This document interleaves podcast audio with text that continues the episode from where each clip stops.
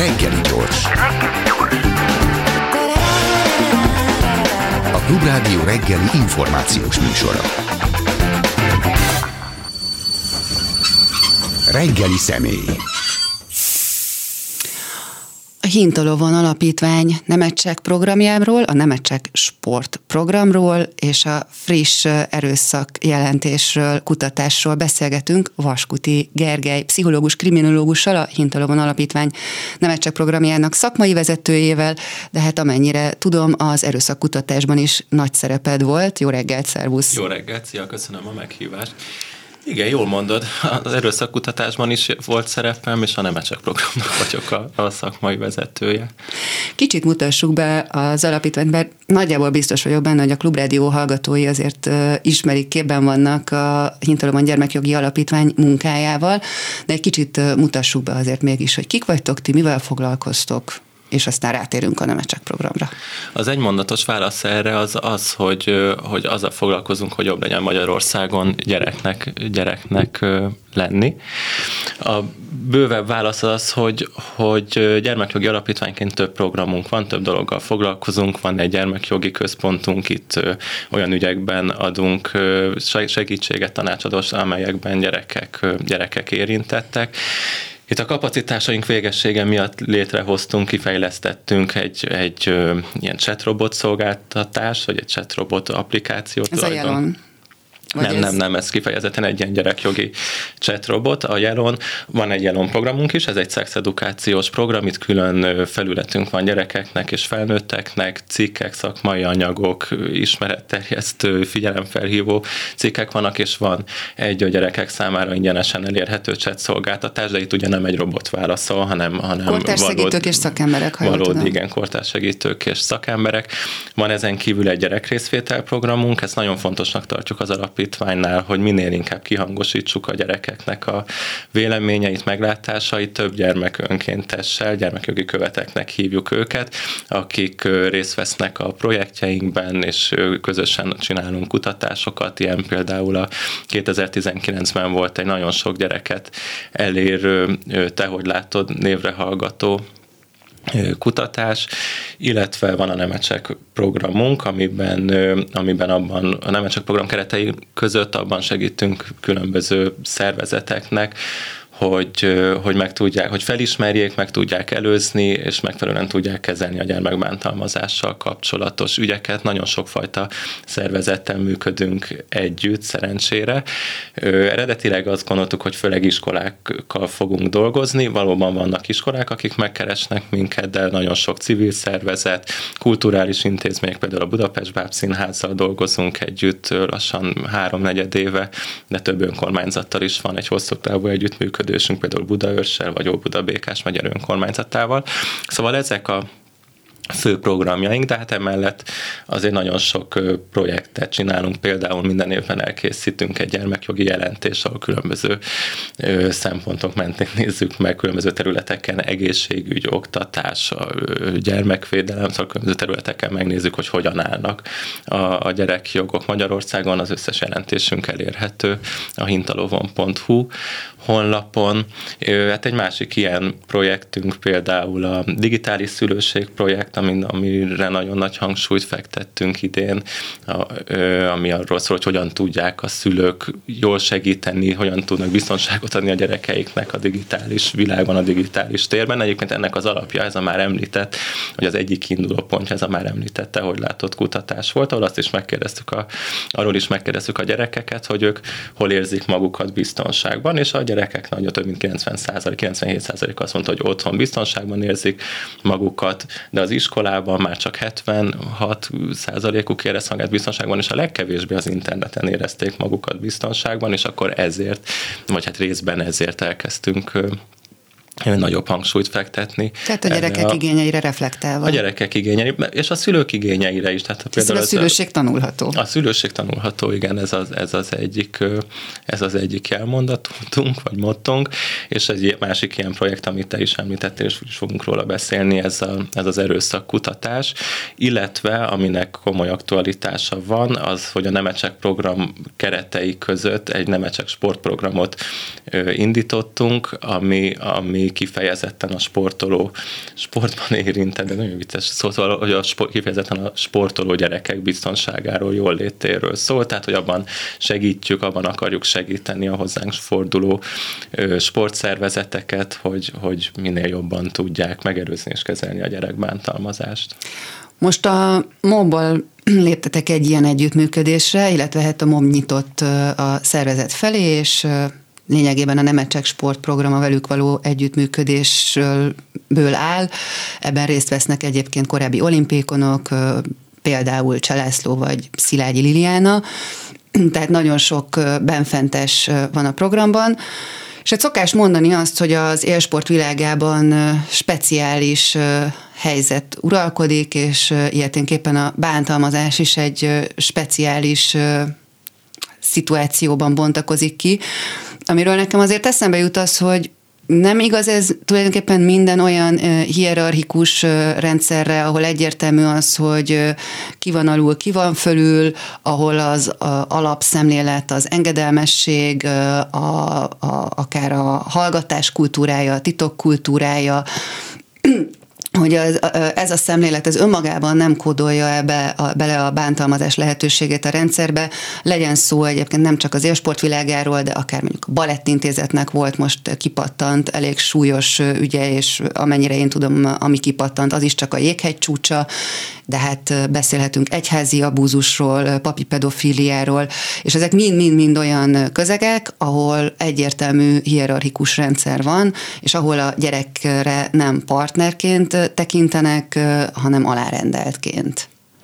Igen, ez nagyon fontos, amit mondasz. Tulajdonképpen ezt a Nemecsek sportprogramot, ez, ez, valahol ez indította el, vagy ennek a felismerése indította el. Ugye mondtam, hogy van egy gyerekjogi központunk. Itt nagyon sok olyan megkeresés érkezett hozzánk, amiből az derült ki, hogy sokszor az intézmények, intézmények vagy intézményekben dolgozó szakembereknek sincsen igazából válasza a gyerekbántalmazásra. Nem ismerik föl, nem tudják, hogy mit kell, mit kell csinálni, és tulajdonképpen ezért indult az egész Nemecsek program, hogy akkor segítsünk az intézményeknek, oktatási intézményeknek, nevelési intézményeknek, egyéb intézményekben ezen a, ezen a területen. De a megkereséseink egy jelentős része, kb. 10% az valahogy így a sport világához kötődik. Szóval ez is úgy felcsillantotta a szemünket, hogy ez egy, ez egy, ez egy elég, elég magas szám. A másik ilyen kiinduló pont az éppen ez, amit, amit, amit mondasz, hogy valóban a minél hierarchikusabb egy szervezet, minél zártabb egy közösség, és minél inkább megvan ez a fajta hatalmi egyensúlytalanság felnőtt és gyerek között, annál nagyobb veszély, annál nagyobb a bántalmazásnak a veszélye. Tehát egy olyan közösségben, ahol ami zártan működik, ahol van egy mester és egy, és egy tanítvány, és ráadásul a mester az tulajdonképpen a tanítvány Egy tekintélyszemély. Tekintélyszemély, és Aki valahogy a test a gyerek. fölött de rendelkezik, csúnyán mondva, vagy hogy nagyon ilyen nem szabadna a teste fölött rendelkezni, de hogy mégis a test formálásával, a test fejlesztése, hát meg a teljesítmény Nem követi azt a modern szemléletet, ami szerint a gyerek teste az csak az övé, a felett csak ő rendelkezhet, és hogyha ő bármire azt mondja, mondja, hogy ő azt a testével nem szeretné, hogy történjen, legyen szó akár egyébként egy 31. hosszról az a medencében, amit már képtelen leúszni, vagy aránytalan erőfeszítéssel járna leúsznia, vagy arról, hogy kinyúlhat be a bugyjába, a doktor bácsi éppen például benyúlhat. Tehát ez, ezek ilyen nagyon komoly igen, alapvetések, igen. amik Magyarországon azért még nem meghonosodott szemléletet tükröző alapvetések. Ér, érzékeltek azért ebben egyébként tendenciózus változást? Még, még arra, még, még két dologra szeretnék válaszolni az előző kérdéseddel ö, ö, kapcsolatban. Az egyik még, hogy, ami, hogy kifejezetten a sportvilágában ez még miért lehet ennyire, vagy hogy miért, miért nem, nem akarom azt mondani, hogy ennyire jelenlévő, de hogy miért ilyen nagy a veszélye, az például az, hogy, hogy valahogy a teljesítmény, a teljesítmény kényszer azért nagyon sok dolgot így, így elvakít, vagy, vagy elmaszkírozik, szóval, hogy valahogy mint so, sok esetben, és a, sok esetben a teljesítmény a legfontosabb, és sokszor ez így, ez így a gyerek jólétének, vagy a gyerek boldogságának a köntösébe van bújtatva, tehát hogy azt gondolja mondjuk, vagy gondolhatja egy edző, hát hogy a gyerek az akkor boldog, hogyha, hogyha fent áll a dobogónak a tetején, és hát, hát ez oda nem kell nagy álságos, mert a gyerek attól boldog, hogyha megdicsérik, hogyha azt érzi, hogy büszkék rá, hogyha elégedettek vele, hogyha egy érem miatt azok, akkor azt hiszi, hogy az éremtől boldog, pedig azért boldog, mert éppen emiatt most megdicsérik. Igen, absz- abszolút álságosnak, abszolút álságosnak gondolom. Egyrészt, egyrészt például volt az UNICEF-nek 2014-ben egy kutatás, amiből az erült ki, hogy a gyerekek igazából a sportolás, a mozgás örömér sportolnak elsősorban. A másik, ami miatt ezt álságosnak tartom, hogy én nem, nem gondolom, hogy a, hogy a teljesítmény az csak úgy fokozható, ha egyáltalán úgy fokozható, hogy, hogy megfélemlítéssel, veréssel, bántalmazással, bár elhangzottak. A mozgás örömével is lehetne motiválni. Igen, a mozgás örömével is lehet, lehet motiválni. Ami még életre hívta, a, vagy ami még ilyen fontos volt a Nemecsek sportprogramnak, aki létrehozásában az ez a már említett UNICEF kutatás, amiben azért nagyon-nagyon durva számok vannak. A kutatási mintában itt ugye felnőtteket kérdeztek azzal kapcsolatban, hogy gyerekként milyen élményeik voltak sportolóként, és az, az a kutatási minta 73%-ában fordult elő érzelmi bántalmazás, 39%-ában fizikai erőszak, és 31%-ában szexuális zaklatás, amik nagyon-nagyon ezek nagyon súlyos számok. És amivel még... Amire még... Az esetek egyharmadában szexuális bántalmazásról is beszélhetünk. Igen, Ez bocsánat, csak mondanak. úgy érzem, hogy még szeretném egy párszor aláhúzni, hogyha véletlenül valaki most kapcsolódna be. Igen, ezek, ezek, ezek nagyon-nagyon súlyos, súlyos számok. És amire még akartam válaszolni, hogy hogy miből áll a Nemecsek program, szóval, hogy, hogy ez nem a, a Magyar Olimpiai Bizottságnak a programja, van egy, van egy szoros együttműködés a Magyar Olimpiai Bizottsággal, maga a Nemecsek program, vagy a Nemecsek sportprogram, ez egy két évet felölelő projekt, aminek, aminek több része van. Az első része az egy, az egy kutatás lesz, ezt jövő év elején fogjuk indítani. Hasonló lesz az UNICEF, vagy az UNICEF kutatásra fog, fog alapulni, tehát ugyanúgy felnőttek korábbi élményeit fogjuk kérdezni. Egy kicsit azért változtattunk a, a kérdő, kérdőíven, tehát ez a kutatás egyik része, utána a kutatás keretei között létre akarunk hozni mindenféle ingyen elérhető oktatási anyagot és segédanyagokat azért, hogy akár nélkülünk is a sport egyes egyesületek létre tudják hozni a saját hát gyermekvédelmi irányelvüket. A gyerekvédelmi irányelv az egy ilyen protokoll tulajdonképpen a bántalmazás megelőzését és kezelését segíti, illetve utána pilot projektként egy, egy, egy konkrét sportegyesülettel szeretnénk együttműködni.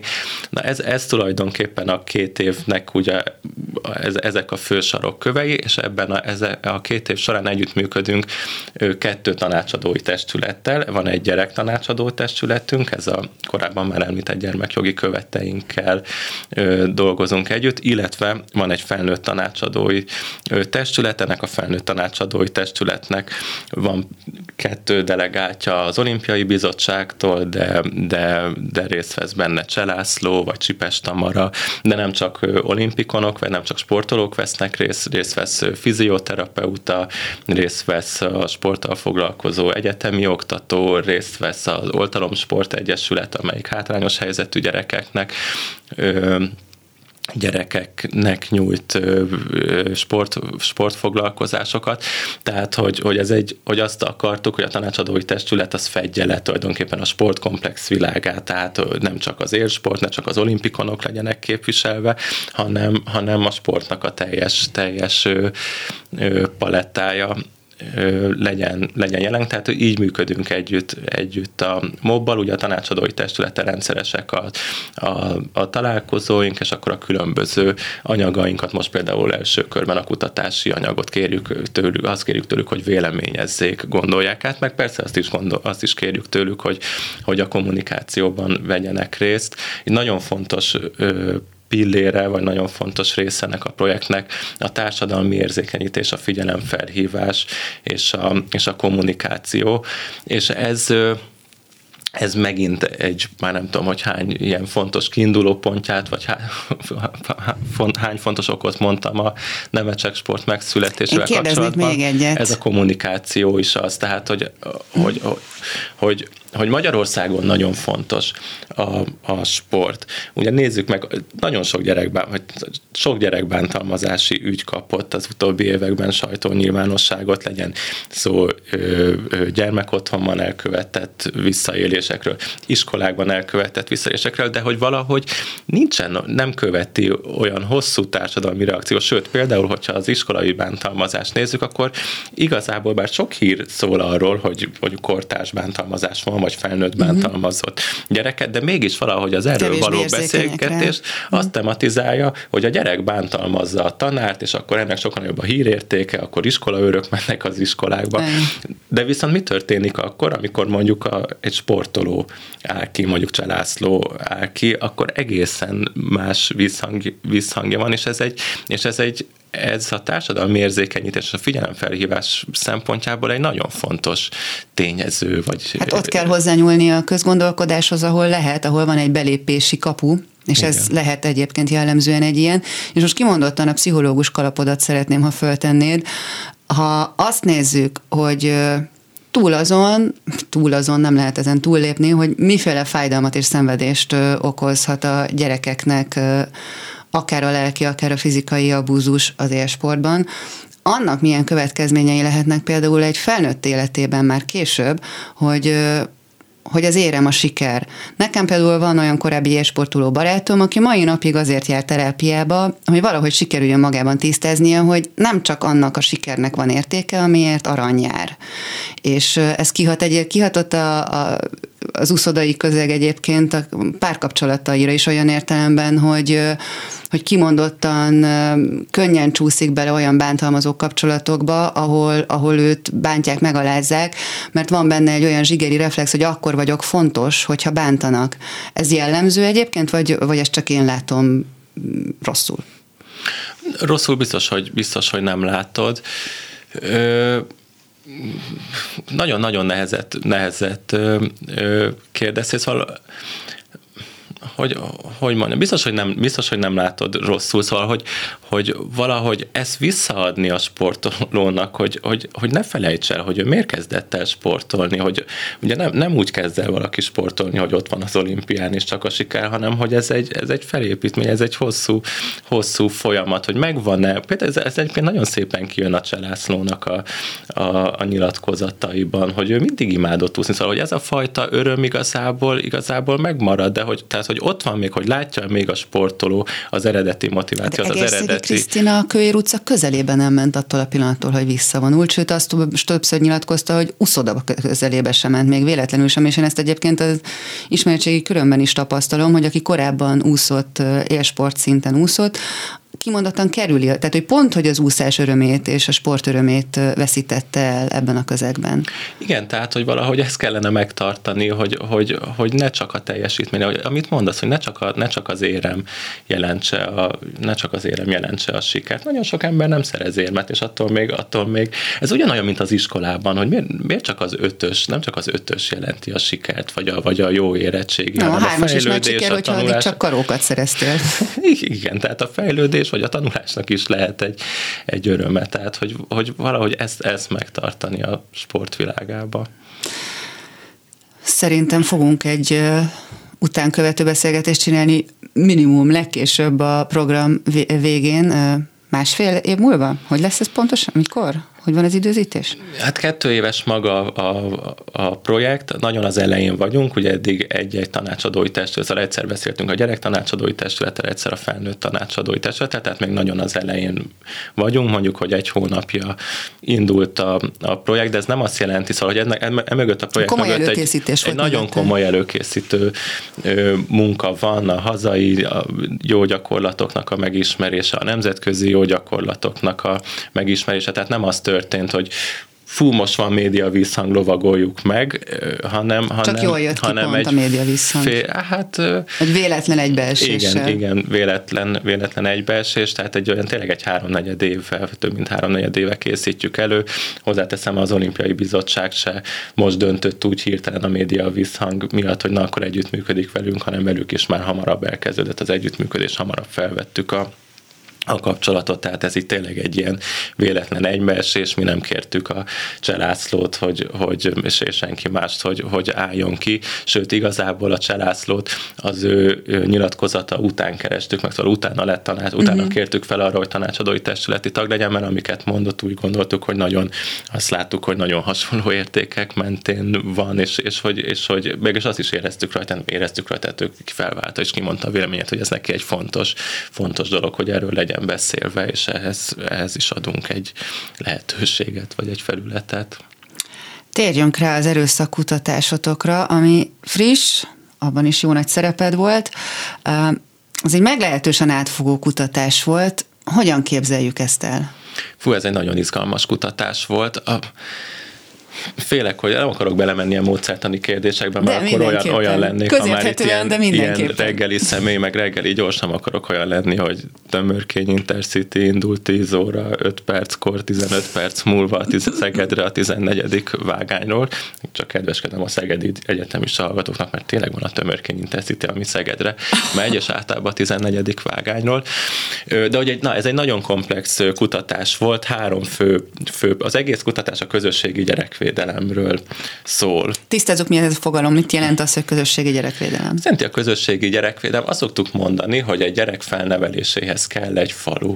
Ugye van ez a, ez a sokat hangoztatott Igen. mondat, de ugye ez egyébként igaz, a falunak tagjai, az, a tagja az egész közösség, a szülők, a, a, a oktatási intézményben dolgozók, a sportedzők, az egyéb segítő szakemberek és hogy azt jelenti a közösségi gyerekvédelem, hogy ez a falu, hogy a falu tagjai közötti... Egy burkot képezve. Igen, hogy hogy lehet ez a falu tagjai közötti kapcsolatot szorosabbra fűzni, és ezt jelenti tulajdonképpen a közösségi ö, gyerekvédelem. Ennek a kutatásnak három nagy pillére volt. Egyrészt volt egy, egy online megkérdezés, ahol felnőtteket kérdeztünk arról, hogy mit gondol a gyerekbántalmazásról. Oké, okay, belefér-e a szülő, belefér-e az atyai pofon, belefér-e, van-e joga a szülőnek megütni? Létezik a makarenkói pofon? Igen, szóval ezekről kérdeztük, azt is megkérdeztük, hogy ha ilyen helyzetet, ha azt látja, hogy a gyereket bántanak, vagy megütnek, vagy azt hallja, hogy a szomszédban ilyen gyerekbántalmazásra utaló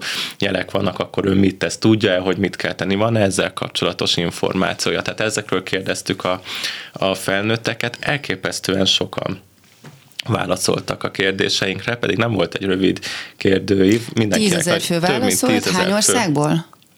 Ez Magyarország. Most ja, csak a magyar, Magyarországban ez egy nemzetközi kutatás volt, ez jó, hogy mondod, voltak, voltak partnereink Szlovákiában, Moldáviában, Romániában is megvalósult ez a, ez a kutatás. Én most csak a magyar eredményekről uh-huh.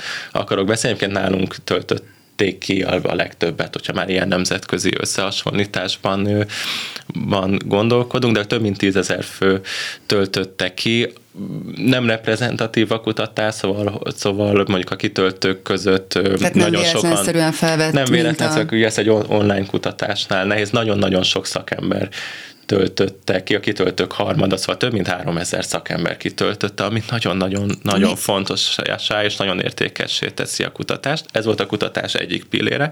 A másik pillére ott a gyermekjogi követekkel dolgoztunk együtt, és kifejezetten a gyerekek véleményére voltunk kíváncsiak. Itt, itt is ez több, több mint 1500 gyerekkorú válaszadó volt, 13 és 17 éves kor közötti válaszadók, és ők, őket arra kértük, hogy ilyen konkrét helyzeteket gyűjtöttünk össze, amit, ami, ami ilyen bántalmazással kapcsolatos helyzeteket, amiket tapasztalhatnak a tágabb környezetükben, villamoson, szórakozó helyen, sor, moziba, sorban álláskor, edzésen, és arra kérde, azt kérdeztük, hogy ezekben a helyzetekben mondjuk az a helyzet, hogy sorban állsz a mozi pénztáránál, és valaki tudom, bele, belemarkol a fenekedbe, hogy, hogy mondjuk ebben a helyzetben ö, beleállsz, szóval csinálsz valamit, vagy elengeded. Ez volt az egyik első És tudja, kérdés. hogy hova kell fordulni, hogyha Ez volt az történik. első kérdés, hogy elengedi-e, vagy, vagy csinál ezzel valamit. A második kérdés az az, hogy, hogy, hogy elmondja-e valakinek, és ha igen, akkor kinek, szóval barátnak, szülőnek, akárkinek. És a harmadik kérdés, hogy általában hogy érzik, hogy kire számíthat, kire számíthatnak-e, kire számíthat, számíthatnak-e valakire, és ha igen, akkor kire számíthatnak, a, hogyha ilyen problémájuk, vagy nehézségük, vagy kérdésük van. És a harmadik ö, pillér ennek a kutatásnak az egy, az egy mélyfúrás volt. Azt úgy, úgy értem, hogy hogy kiválaszthatunk egy közösséget, mi Budaörs közösségét választottuk ki, mert velük van egy régebb óta egy együttműködésünk, és ott egy fókuszcsoportos, tehát ilyen csoportos beszélgetős kutatás keretei között nézzük meg, hogy az ő közösségükben hogyan, hogyan vannak egymással szakemberek, gyermekvédelmi jelzőrendszeri tagok, majd erről lehet, hogy érdemes beszélni, mit jelent a gyerekvédelmi jelzőrendszer, de tehát, hogy, hogy mennyire ismerik egymást a szakemberek, mennyire tudnak együttműködni, és a szülők mennyire ismerik egymást a lakóhelyükön, lakókörnyezetükben, és hogy a szülők és a szakemberek között milyen kapcsolat van, és ez a kapcsolat, ez hogyan, hogyan lehetne fejleszthető. Ez egy nagyon fontos alapja a kutat, vagy az egész projektnek, még lesz egy egy, egy ilyen végterméke, hogy kifejezetten Budaörsre szabunk majd egy ilyen, egy ilyen cselekvési tervet fogunk nekik így, vagy velük közösen kialakítani, ami éppen ebben segít majd, hogy konkrétan Budaörs közösségének hogy lehet segíteni abban, hogy ez a gyerekeket körülvevő védőháló, ez minél szorosabb, minél erősebb legyen. Tehát, Tehát ez, Budaörs tulajdonképpen egy pilot község most, vagy pilot település. Abszolút, abszolút Budaörs egy pilot, és, és fantasztikus volt, mert képzeld el, hogy ennek a fókuszcsoportos kutatásnak itt ugye úgy kell elkezdeni, hogy szülők, szakemberek beszélgettek egymással, és, és hogy a szakemberek így, szóval, hogy ez rögtön ilyen aktivitásba csapott át, és azok, amik azt mondták, hogy, hogy mondta a családsegítőben dolgozok, hogy gyertek, kávézzunk együtt, találkozunk, csináljunk találkozókat, és lehet, és az önkormányzat felkarolta ezt az ügyet, és már volt is egy ilyen nagy jelzőrendszeri találkozó, ahol ott ült körülbelül 20 szakember iskolákból, óvodából, pszichológus, vezető, családsegítő, mindenféle, szóval fantasztikus, hogy rögtön, hogy ekkora igény van rá, és hogy rögtön aktivitás lett ebből a kutatásból. És mi derült ki, hogy honnan és mennyire tájékozódnak a megkérdezettek? Uh-huh. Sok fontos, fontos eredmény, hogy kifejezetten, hogy mennyire van információja az embereknek, az derült ki, hogy nagyon Szóval nagyon kevés információja van a szülőknek. Ebből a válaszadók fele tételezte azt föl, hogy, hogy esetleg létezik olyan törvény, ami, ami azt mondja, hogy ha egy gyerek bántalmazás áldozata, akkor valahon valakinek jeleznie kell. Szóval az emberek fele tudta hogy egyáltalán van ilyen törvény. Tehát nem tudják azt, hogy a jelzőrendszeri tagoknak bejelentési, jelzési kötelezettségük van, hogy kit, kiket értünk jelzőrendszeri tagok alatt, kik a jelzőrendszeri tagok, tehát a védőnőtől kezdve a házi orvoson át, az iskolában dolgozó bármelyik személy, tehát a pedagógus, az iskolapszichológus, és így tovább, és akkor még hosszan sorolhatnánk, hogy ki mindenki jelzőrendszeri tag, tehát akkor erről semmi. Hát az, az hogy van ilyen, hogy ez törvényi szintű, arról, arról kevés információ van. És arról, az hogy a ki... gyermekbántalmazásra mondjuk a BTK-ban zéró tolerancia van, azt azért úgy vágják az emberek? Ebben van, na szóval, hogy az egyik dolog, ami kiderült, hogy 10-ből 9 ember, ami egy nagyon jó szám, az egyetért abban, hogy a gyerekek védelme, gyerekek megvédése az az egész közösségnek a feladata, beleértve saját magukat. És ez egy nagyon fontos dolog, hogy ez 10-ből 9, ez nagyon jó, szóval abszolút vannak ilyen nagyon pozitív, pozitív dolgok, pozitív tendenciák, tehát 10-ből 9 ember ezt gondolja, ugyanakkor tízből hat ember nem avatkozna körbe, legalábbis az a megkérdezettek szerint tízből hat ember nem avatkozna közbe akkor, hogyha az feltételezi, hogy egy gyerek bajban van, és hogy miért nem avatkoznának közbe, az egyik oka az a passzivitás, hogy azt gondolják, hogy ez nem az én dolgom, a másik oka másik leggyakoribb oka a megkérdezettek szerint az, az az, hogy, hogy félnek a következményeitől, hogy mi lesz, ha kiderül, hogy tudom, én nyomtam föl, most nagyon ilyen idézőjelbe, szóval én, én tettem jelzést, szóval ettől is felek, és a harmadik leggyakoribb, hogy nincs információjuk, hogy mikor, hova, kihez kell, kihez kell fordulni, de azért az nagyon fontos, hogy 10-ből 9 ember azt gondolja, vagy látja, hogy a gyerekek védelme az az egész közösségnek a hát egy nagyfokú tehetetlenség is van, amit ö, személyes példával jövök.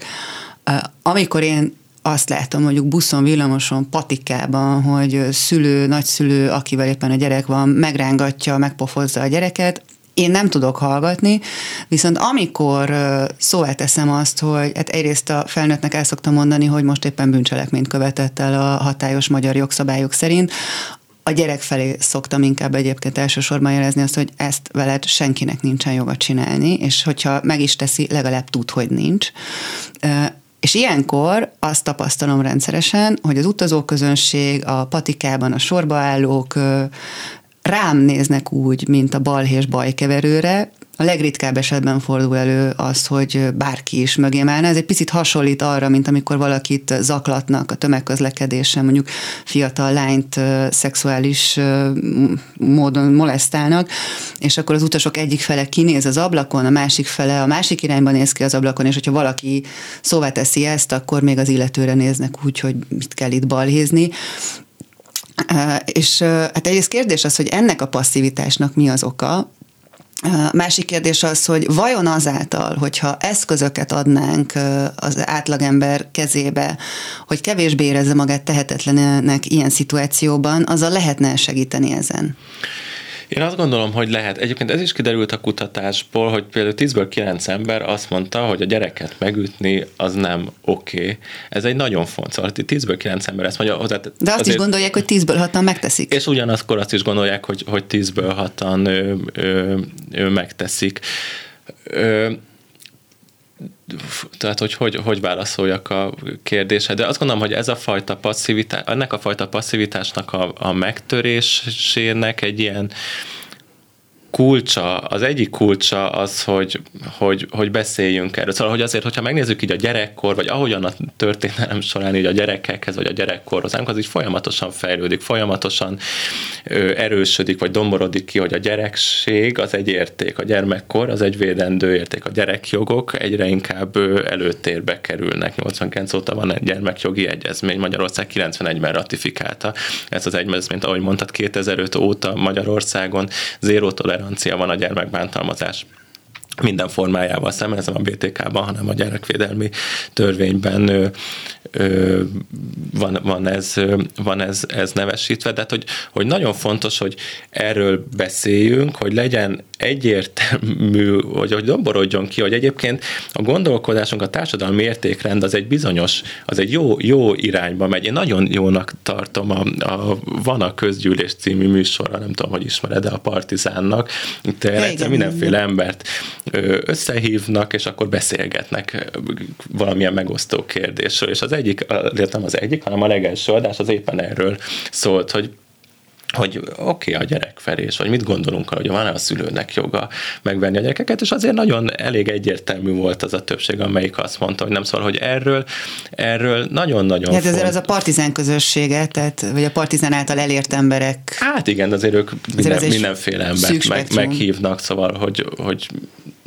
persze, hát, hát ezért van ez a, a partizánhoz pont nem szűk spektrum egy szerencse, vagy, vagy nem, de hát, hogy azért hát mindenféle azért világnézetű ember azért ott megjelenik. Na mindegy, nem a partizánok. Azzal lehetne segíteni, hogyha például ugye nagyon gyakran hallott mondat az Magyarországon, hogy engem is vert az apám, mégis ember lett belőlem. Lehet azoknak az emberek, ez szerintem egy kognitív diszonancia redukciónak egy nagyon klasszikus formája. Hát meg egy ilyen nagyon furcsa torzítás, mert hát a, nagyon jó, hogyha valaki jó ember lett, de senki mondja azt, hogy azért lettem jó ember, vagy hát van, aki azt is mondja. mondja hogy de hogy segíthet az, hogyha ezekkel az emberekkel például megértetjük azt, hogy figyelj, keresd meg magadban a, azt a kisfiút vagy kislányt, aki biztos, hogy valahol most is ott van, mert sőt, garantálhatjuk, hogy ott van, és fog meg a kezét, és mondd el neki, hogy figyelj, az a pofon az rohadtul nem volt jogos, mert nincs olyan, hogy jogos pofon, és az a szülő, aki megüti a gyerekét, az ott abban a pillanatban szülőként megbukott. Nem biztos, hogy örök életére megbukott, de abban a helyzetben biztosan. Igen, az, hogy ilyen eszközöket adjunk, az, az nagyon fontos, hogy valahogy azt kell elérni, hogy az erőszak az valahogy mindig így, így, így reprodukálódik, szóval, hogy mindig ilyen búvó patakként így, uh-huh. így visszajön az adott pillanatban is, és a történet során, során is. Ez hogy értem? Úgy értem ezt az adott pillanatban, hogy hogyha Mondjuk például visszatérve a, a korábbi sportkutatásra, a gyerekek, az UNICEF kutatására, amikor megkérdeztek a gyerekeket, hogy mi volt a legkevésbé jó a sportban, a nagyon első helyen volt, hogy a kortársakkal kapcsolatos ilyen konfliktusok vagy bántalmazás, a második egyébként a teljesítménykényszer, és a harmadik pedig az edzővel való konfliktus, vagy az edzőnek a, a viselkedése. Na de mi történik az, hogyha van egy olyan közeg, amit mondjuk a Cselászló leír, ahol a félni kell, mm. állandóan arról görcsbe van a gyomrunk, és ahol így az erőszak az legitimálva van, az a fajta erőszak az le fog csurogni, és a kortársak között fog, fog Hát meg mintaként viszik tovább aztán a saját később alapított családjukba is esetleg. I- igen, igen. A, ami, na, egy esettanulmányt olvastam nemrég, ami egy külföldi, egy skandináv iskoláról szól, ahol nagyon nagy probléma volt a, a bullying, és akkor az első dolga a tantestületnek az volt, hogy összeült, és elkezdett azon gond, arról beszélni, hogy mi a baj velünk, hogy miért miért esküszöm, vagy miért bántják egymást a gyerekek, mert azok fejétől bűzlik a hal. Mm. Ö, szóval, hogy így is így újra termelődik, vagy így lecsúrog az adott pillanatban, de történetében is van, amit például mondasz, hogy igen, generációról generációra engem megvertek, továbbadom. Ezért például, ez például megint visszatérve a, a túri ügyre, meg az egész sport, sport dolog hogy, hogy ez, amire, ami sokszor előjön kérdés, hogy, vagy hát még a túr is azt nyilatkozta, hogy de hát, hogy akkor még milyen más világ volt. Ez szerintem egy teljes Soha. tévút, szóval, nem, hogy attól ez... még az egyéni felelősség az az egyéni felelősség. Szóval, hogy ez nem lehet... emberek mindig is voltak a történelem során, az, hogy legfeljebb most már inkább előtérbe helyezzük ezeket az értékeket, ez változhatott, és a... az, hogy tabusítjuk a bántalmazást, az változott, de a, a, a szadizmus, a gyerekbántalmazás sosem volt oké. Okay. Így, igen, szóval én is ezt gondolom, és hogy tartozunk a társadalom lélektalának, és tartozunk az áldozatoknak azzal, hogy azt mondjuk, hogy attól még mi volt, attól még amit csináltam, és ami történt, az nem volt oké. Okay. Szóval, hogy ez, ez, nem ez legitimálja. Nem legitimálja semmiképpen, de arra igen. felhívja a figyelmet, hogy